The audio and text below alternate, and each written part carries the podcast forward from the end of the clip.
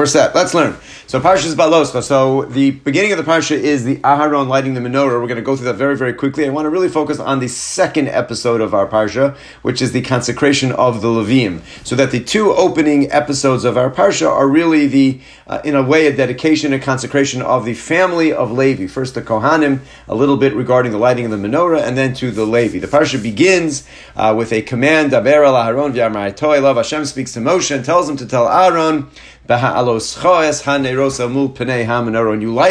cause the candles to be lit of the menorah. El mul pnei ha-menorah, they should all be directed towards the center of the menorah. Ya'iru shiv'as ha-neros. If you picture your menorah, the not the Chanukah menorah that we light, which has eight branches. In the Beis HaMikdash, the original menorah has seven. One straight up the middle, and then three on the two sides. So that the requirement here is when you light the three, really the, the three on the right side and the three on the left side, all of those lights, the candles, the actual uh, wick, has to be directed towards the center.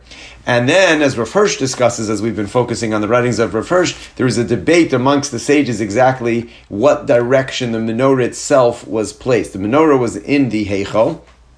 Um, and it was towards, uh, it was on the southern side of the uh, of the Heichel. And so there are two ways to put it. Either it was facing north-south or east-west. Uh, without getting, if I had a whole graph and diagram, we would go through all the uh, the various options. The main thing that I just want to share, Rav Hirsch comments, according to the opinion that it was placed in a north-south direction, that means the center flame itself was directed towards the Holy of Holies, the Kodesh HaKodashim, so that each of the side wicks were pointed towards the middle. And then the middle wick was pointed towards the Kodesh HaKodashim. And the symbolism in this, this the reason why this is even discussed here, this really is out of place, this commandment to light the menorah. It was, we already were taught about this earlier in Sefer Shmos. Uh, Rashi notes that Chazal were bothered that Aharon himself was not part of the uh, offerings that all of the tribal leaders brought at the end of last week's Parsha. Every uh, end of Parshas Noso, as they uh, as they dedicated the Mishkan, they all brought a Chanukah samizbeach, the original offering. Each one of the twelve tribes, but the twelve tribes, they're always, the number twelve is always the consistent number, but sometimes the tribe of Yosef is split into two when we don't count Yosef, excuse me, Levi. And this is one of those instances in which the tribe of Levi was not represented. And we get the number twelve because Yosef was divided into Menashe and Ephraim. So Aharon, representing the tribe of Levi, did not have a portion, didn't have an initial offering. They were the ones bringing the offerings, but they weren't physically bringing them. But they didn't, they didn't offer anything of their own. So Hashem says, I'm going to give you the menorah, not to worry. You're going to have something which is going to last even longer than the karbanos. You're going to have the menorah. So much discuss about that. I just want to focus on the one point that Rav Hirsch mentions. Bringing the offerings represented the idea of bringing your own goods, your gold, your silver, or your, in this case, your flour and your incense and your animals. And the Leviim didn't really have, the family of the Kohanim and Leviim didn't really have, because they weren't given a piece of land. They were, their job was to serve. They were given specific cities to live in, but they didn't work the land. They didn't earn a living that way. They were given truma and meiser. They were given percentages of the crops from the regular Jewish farmers that would sustain them, but they didn't therefore have what to offer. They didn't work the land to be able to say, this is what we've produced. Here's from our livestock. Here's from our crops. And so there's something, you know, they felt bad. They were missing something. Hashem says to them, you're going to light the menorah. And as Rav Hirsch points out, the, on the, the three wicks on the right side and the three wicks on the left side all pointed to each other. The north side and the west, and the south side of the base of the Heichel, the inner chamber of the Beis HaMikdash, represented on the one side the menorah, which was wisdom and spirituality. And on the north side was the shulchan, the table with the twelve loaves of bread, which represented material benefit. And they both faced each other. And the symbolism of that was, Rav Hirsch writes, A, a Jew only really succeeds when he's able to integrate both of these concepts. He's ready to integrate his pursuit of spirituality and then uplifting his material goods with that to use them for the right purpose. And one's material goods are uplifted because he's connected it to his spiritual growth. And I'm not doing this for myself. I'm not doing it just so I should have a fancy house and a nice car and a lot of money. Want to be able to contribute. And so when the north and the south face each other, when the material gains that the shulchan represents and the spiritual gains that the menorah represents all face each other, and that middle branch faces the Kodesh HaKodashim, directed to Hashem in the Holy of Holies, That's that's a task, and it's the Kohen's job to ensure that, to inspire the people to integrate all those different aspects and direct their lives towards the Kodesh HaKodashim. And that's the gift that a Moshe gives to Aharon at this point. I know you didn't bring an inaugural offering, but you're the one who's going to be Mishares. You're the one who's going to serve in this Mishkan, and therefore you're going to light this menorah and all of that symbolism to keep the Jews in line, to make sure that they're living up to their spiritual goals and ideals by being able to combine all of that. Let's jump a few psukim down to the second episode and read this. Uh, we'll focus on this for uh, for this afternoon. This is the consecration of the Leviim. The pasuk says as follows: Vayidaber Hashem el Moshe leimor. Hashem spoke to Moshe and said to him as follows: Kach es haLeviim mitoch bnei Yisrael. You're going to take the Leviim from amongst the Jewish people, v'tiharta osam, you're going to purify them. I, I have to mention, we've said this many, many times because Rashi makes this comment every single time, as does the Maharal. Whenever the Torah uses the language kach, take someone, take the Leviim, Hashem says to Moshe, take them from amongst the Jewish people and purify them. And Rashi always says, one in one version or another, that it meant take them with words. Take them by convincing them to step forward. Rashi's language is kachem bidvarim. With words, take them. What word should you use? Ashreichem. How praiseworthy are you? Shetizku lihios smesim shamashim. Excuse me, lamakom. You're going to serve Hashem in the Beis HaMikdash. How praiseworthy, ashrecha. How you're praised to be able to, to do so.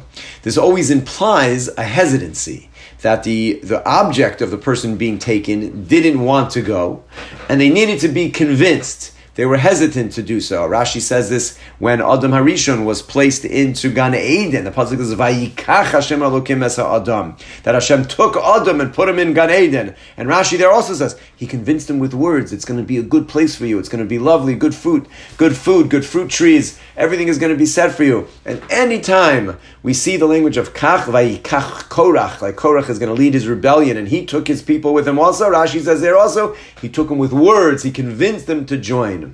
And the Maharal always explains, and we'll, I'll comment on this because it's such a beautiful idea. Why does Rashi always do that? Why can't you read the Psukim literally? Kachas haLeviim, take them, go over, take them by the hand, and say, come, you're going to serve in the Beis HaMikdash. Why does Rashi always interpret the word kach, to take, to meaning with words, as opposed to literally? Hashem took Adam and he put him in Gan Eden. The pasuk reads very simply: Korach took these people and took his. Why? But no, Rashi always says it means with words. Maharal says, most beautiful idea. I apologize if you've heard this from me many, many times, but it's worth it. Maharal says, because the essence of a person is not his physical body. The essence of a person is his da'as, his knowledge, his mindset, his belief system. And if the Torah says to take someone, it doesn't mean to physically pick him up and move him from point A to point B. You haven't taken him anywhere. All you've done is you've mis- you've moved his physical body. But if you can convince somebody of something new, if you can teach someone something new, you can get them to see something from a different angle so that they now think or believe differently than they did before, now you've actually taken the essence of the person, not just his physical body. If I take a Democrat and I move him from this state to that state, okay, he's the same person, just in a new location. But if I can convince someone to see the world in a different way, and I'm not advocating converting Republicans to Democrats or Democrats to conservatives to liberals to liberals to conservatives, I'm just saying, but if you can do that, then you've actually moved a person. So in, in the in the world of the Torah, when Hashem says, I'm going to take Adam and put him in Gan Eden, I'm not physically picking him up. I'm going to convince him that this is where he wants to be. When Hashem says, here, Kachas haLeviim, Moshe, your job is not just to physically move them out of their tents and bring them to the Mishkan. Your job is to make them feel that this is what they want to be doing. This is what they were born to be doing. This is their destiny. Take them with words and say, Ashreichem, how worthy are you? How blessed are you to serve Hashem? On that, which is a magnificent idea, the Rashi says it every time, as the Maharal explains it as well, you always then have to also ask, why wouldn't the Leviim want to do this? So that would seem... That would seem to be one of two ways. I would just, I'm not saying I didn't see this, I'm just speaking out loud. Either it's a matter of the fear that they would have of working in the Mishkan, the concern of if they messed up, the penalty is the, the severity of the responsibility that they had. And it also could be, I wonder, the fact that they also were just not part of the inaugural offerings that all of the tribal leaders just brought. Like Aharon himself felt bad and was given the mitzvah of lighting the menorah. The Leviim also didn't bring because they weren't given land. They weren't given a piece of Eretz Yisrael. They were given specific cities, but there was no tribal inheritance given to the tribe of Levi. And instead they serve in the Mishkan, they serve in the Beis HaMikdash. Could be, could be that there was a little bit of Uh, disappointment, maybe, that they weren't given a piece of land and instead they serve in the Beis HaMikdash, and maybe they'd rather be a farmer, rather have a piece of land, maybe become wealthy. And Moshe says to them, no, Ashreichem, you indeed have the most treasured position of all to serve in the Beis HaMikdash. What a gift. How praiseworthy are you? And then, yes, you have to convince them, because maybe they weren't so quick to want to do so. But Hashem says to them, take them, take them with words and make them see what a beautiful gift it is that they have. Now, what's going to happen? What's the process? Pasuk Zayin, verse seven, in front of you on your screen. This is what you're going to do to purify them. You're going to sprinkle upon them the waters of purification from the paraduma, like we've discussed in previous classes. And then you're going to shave with a razor over their entire body, removing all of their hair. And wash their clothes. Three things. They get sprinkled, they wash their clothes, like in a mikveh, and then they're shaven. Their head is shaven from head to toe. Um... with a few notable exceptions. So, very strange. Now, to be to purify them with the water of purification makes sense. That's how you purify a person. To wash their clothing in a mikveh, okay, that's what you do. And if it becomes ritually impure, why, why is their hair shaven? And Rashi notes that this is also done with a mitzora, somebody who developed tzarat, at the end of their process, their end of their purification as well. And this, Rashi then notes, is a part of the process that we're going to see in the Psukim in a few moments. The Leviim's role is to take the place of the firstborn. The Bechor originally was the one who was going to serve in the Mishkan. That was the job of the Bechor, and we lost it. I say we, I'm a Bechor, firstborn. We lost it during the Chet HaEgel, and it was instead given over to the Uh, to the Leviim. And there was a purification process. And in the same way as there was a purification process of one who had tzaras, Rashi ties in the Leviim taking the place, somehow go through some process as well, and their hair is shaven off. Rav Hirsch suggests that the meaning of that is hair is something on the body which is a protective layer. It insulates and it, so to speak, um, isolates a person from his outside surroundings. That's sort of what it represents. And the shaving of the hair, the Rav Hirsch sees as far as the Leviim here goes, is now that they're being inducted into national service, they no longer can use the card of, I'm here for myself, to protect myself, to live in my own insular world. Not anymore. When you don't have that hair, you're, so to speak, exposed. You're now vulnerable. You don't have that protection. And the Leviim can no longer just go into their own homes and their private residences and say, leave us alone, we're here for ourselves. Nope. You're now a servant of the people. And as a servant of the people, without that extra layer of insularity or protection, you're out there, and you have to be out there. And that he sees as the symbolism of having their hair shorn off, um, that they're now for others, not just to protect themselves and to live for themselves, but for everyone else as well. Continuing, what else do they need to do in order to get ready? They have a bull and a meal offering with flour, a second par, which is going to be a karban chatos. They have two offerings, one as a karban ola, one as a karban chatos. You're then going to bring all of these Leviim before the Oel Moed, the Heichel Toas Kol Adas B'nai Yisrael, and gather all these the Israel, the Adas B'nai Yisrael together. Now remember, this is all part of the switch that we're going to see in a moment inside, literally, in which the Leviim are now going to represent the people. So since the Leviim are going to take the place of the people, so the process is, you now, after the Leviim go through their process, they go to the, they have the, the mechata sprinkled on them, and they put their clothing in the mikveh, and they have their hair shaved off. Then you gather them together in front of Kol Adas B'nai Yisrael. All of the Jewish people have to gather together. V'hikravta pasuk yud, yud v'hikravtas ha'leviim lifnei Hashem, you'll bring the Leviim before Hashem.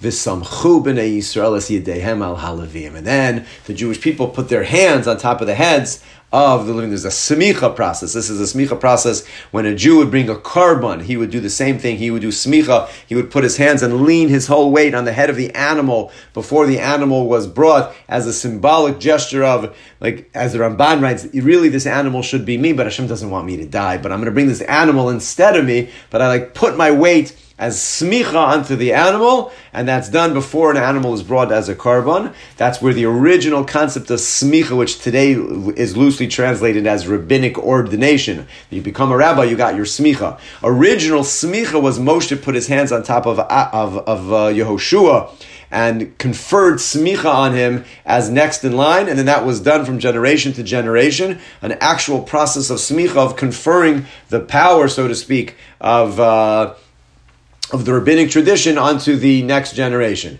So here this was done from the Jewish people onto the heads of the Leviim, who are now going to take the place of the people in representing them in the Mishkan. And then the Pasuk says here, Yud Aleph Veheiniv Aharon es ha-Leviim tinufot lifnei Hashem. Aharon is then going to literally wave the... wave the, the Leviim um, in front of Hashem, Me'ez B'nei Yisrael.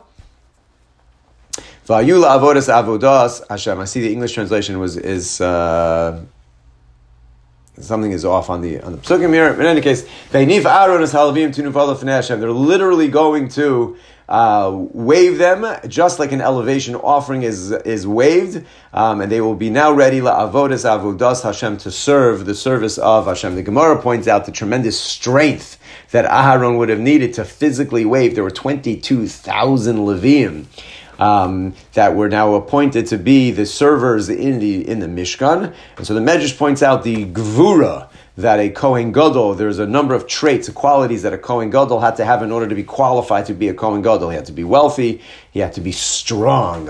And this is the proof that the Gemara, the, the Medrash brings for the strength that's necessary for a Kohen Gadol, is that Aharon physically waved um, twenty-two thousand levies. All took place on one day. If you do the math, as Reb Chaim Shmuel Levis likes to point out, the calculation of the amount of physical labor that that required was beyond, and obviously one of the miracles of... Uh, of the process. Then Pasuk Yud Beis, HaLeviim Yismechu Es Yedehem Al Rosh HaParim. Then the Leviim would then do smicha themselves on the heads of the bulls. To bring us like an atonement, that now the Leviim are taking this new role. So then you'll place all the Leviim, and they shall wave them um, before... Uh, before Hashem, v'hivdaltas haleviim mitoch b'nei Yisrael v'hayuli haleviim. Okay, and then the the Torah sort of concludes that whole idea. What's the what's going to happen through this process? You will designate, set aside v'hivdalta, like havdala, the leviim mitoch b'nei Yisrael v'hayuli haleviim, and they're now they're going to be to me, because originally again it was the Bechor, it was the firstborn that had that particular role. Now it's going to be flipped to be the Leviim, and so they've now been designated. They've gone through this process in which they are unique. V'hayu li haleviim, Hashem says, and there will now be for me this entire tribe of Leviim to serve for me. V'achrei chen yavo haleviim la'avodas ol moed. And v'tiharto osam, and v'hinafto osam tinufa. Again, then they will come to serve in the Olam Moed. You will purify them and wave them as a tinufa.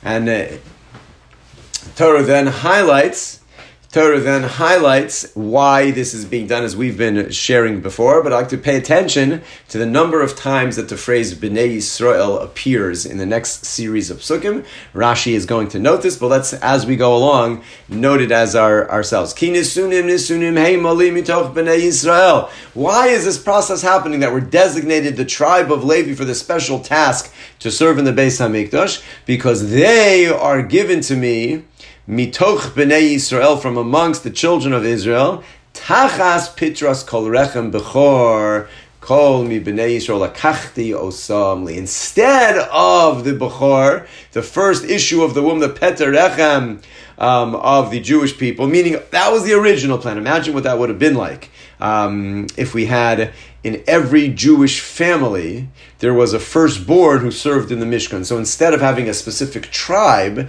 it was within a family, you had a representative of every family who would serve in the Mishkan. That person's job was to be a spiritual guide for the family, to train, to actually go to the Mishkan, go to the Beis HaMikdash and do their thing.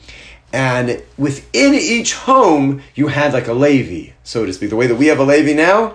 And that would just change the dynamics. That was the way that it was supposed to be, that the Bechor had those particular rights of serving and would elevate, elevate the families, that within each community, you and many living within the families. And we lost that. And instead, Hashem says, I needed to take the Leviim for me instead. So far, we have Bnei Israel once, uh, twice already in that pasuk. Right, on the top of your page, from amongst the Jewish people, instead of the firstborn of a B'nai Yisrael. And then Pasuk Yitzayin seventeen, because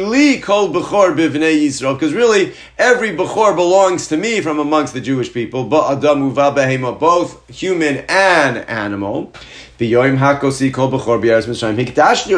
when I Um, when when I smote, when I slaughtered, struck down all the firstborns in Mitzrayim, I sanctified them to me. Remember, the firstborns needed to do something in order to survive. Makas Bechoros in Mitzrayim. You had to put the blood on the doorpost in order that the home should not have the firstborn die. So I sanctified each firstborn back in Mitzrayim. And that's why we have the mitzvah. Firstborn animals are sanctified. Firstborn children are, are sanctified. However, Hashem says, even though I sanctified them for me originally, vo'ekach es haleviim tachas kol bechor b'vnei Yisrael. That's number four.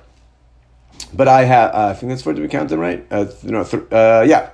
Uh, I've taken the Leviim instead of the Bechor of B'nai Yisrael.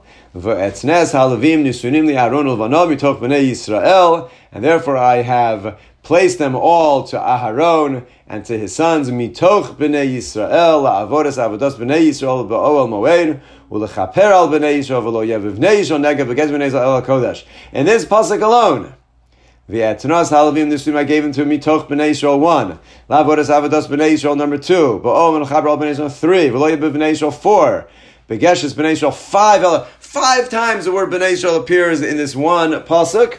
That all of the, let's get let's get the context of the pasuk first before we focus on the fact that it says B'nai Yisrael five times. The, the Leviim have now been placed instead of B'nai Yisrael. They're the ones who are going to serve and atone for the B'nai Yisrael, so that there should not be any plague or affliction if B'nai Yisrael would now come in, because now that they're not allowed to, only the Leviim are allowed to serve in certain areas. So therefore it will protect B'nai Yisrael from any plague by having someone come in inappropriately. And then the Parsha concludes, this particular Parsha, Moshe and Aaron Vayas, Moshe v'Aaron v'chol adas b'nei Yisrael leviim, k'chol asher tziva Hashem es Moshe, kei nasu lahem b'nei Yisrael. They did everything that had been required of them. Five times in that one pasuk, besides for numerous other references to B'nai Yisrael in this series of psukim, but five times in one pasuk it says, I've taken the Leviim instead of B'nai Yisrael. Rashi notes, what's the pshat? Why is it such a focus, a highlight on five times? So whenever you hear the word five, there are certain like major numbers, of course, in Jewish thought, as you know.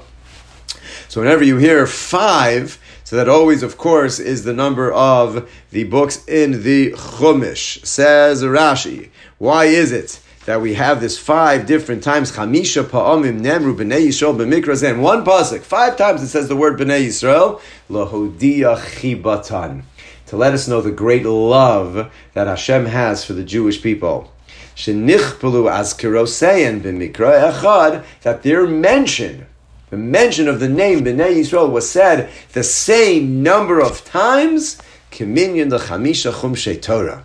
So just like there are five books in the Torah, the name B'nai Yisrael was mentioned five times, and that's a display of the love that Hashem has for the Jewish people. We mentioned over Shavuos, those who were in Shul, uh, that was one of the themes we spoke about in the morning drushas, all the different times you have the language of mitoch chibasan, because of Hashem's great love. Like the, in Sefer Bamidbar, when we started the count of the people, why are we counted so many times? Three different times in one year we're counted. So Rashi noted mitoch chibasan, because of Hashem's great love for us.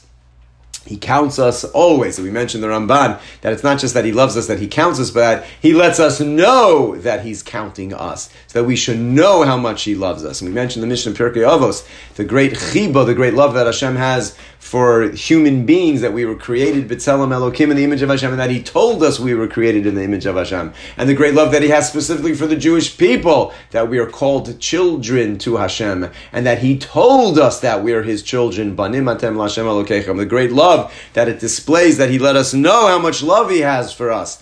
And the Mishnah then concluded, and the great love that Hashem has for us, that he gave us a lekach tov, a most beautiful gift of the Torah. And not only did he give us this most wonderful gift, but that he told us, Ki lekach tov nasati lachem, I gave you this great gift, take care of it, treat it with great respect and reverence, and cherish it. And that all of that was that language of chiba. So here too we have also that Rashi says, because Hashem loves the Jewish people, five times he mentioned their name in one pasuk, corresponding to the five books of the Chumash. Maral asks, that's a beautiful idea. What does it have to do here with the Leviim taking over for the Jewish, for the Bechor, that instead of having the firstborn serve, now it's a Levi in each family? And to protect the Jewish people from any plague if they would inappropriately enter the Mishkan, now the Leviim are in charge. Why is this the place where we mentioned that Hashem loves the Jewish people so much? So he mentioned our name five times in this particular part. You could have done that anywhere. Why specifically here? So the Moral gives two answers for this. Number one, he says, um, it's divrei ritzui to the Leviim. It's, an, it's a furthering of the idea that we started. It's appeasing, so to speak, or impressing upon the Leviim the great position that they have. You're taking over for the Bechor. The Bechor came from the Jewish people. It used to be in every family, and now you're doing it.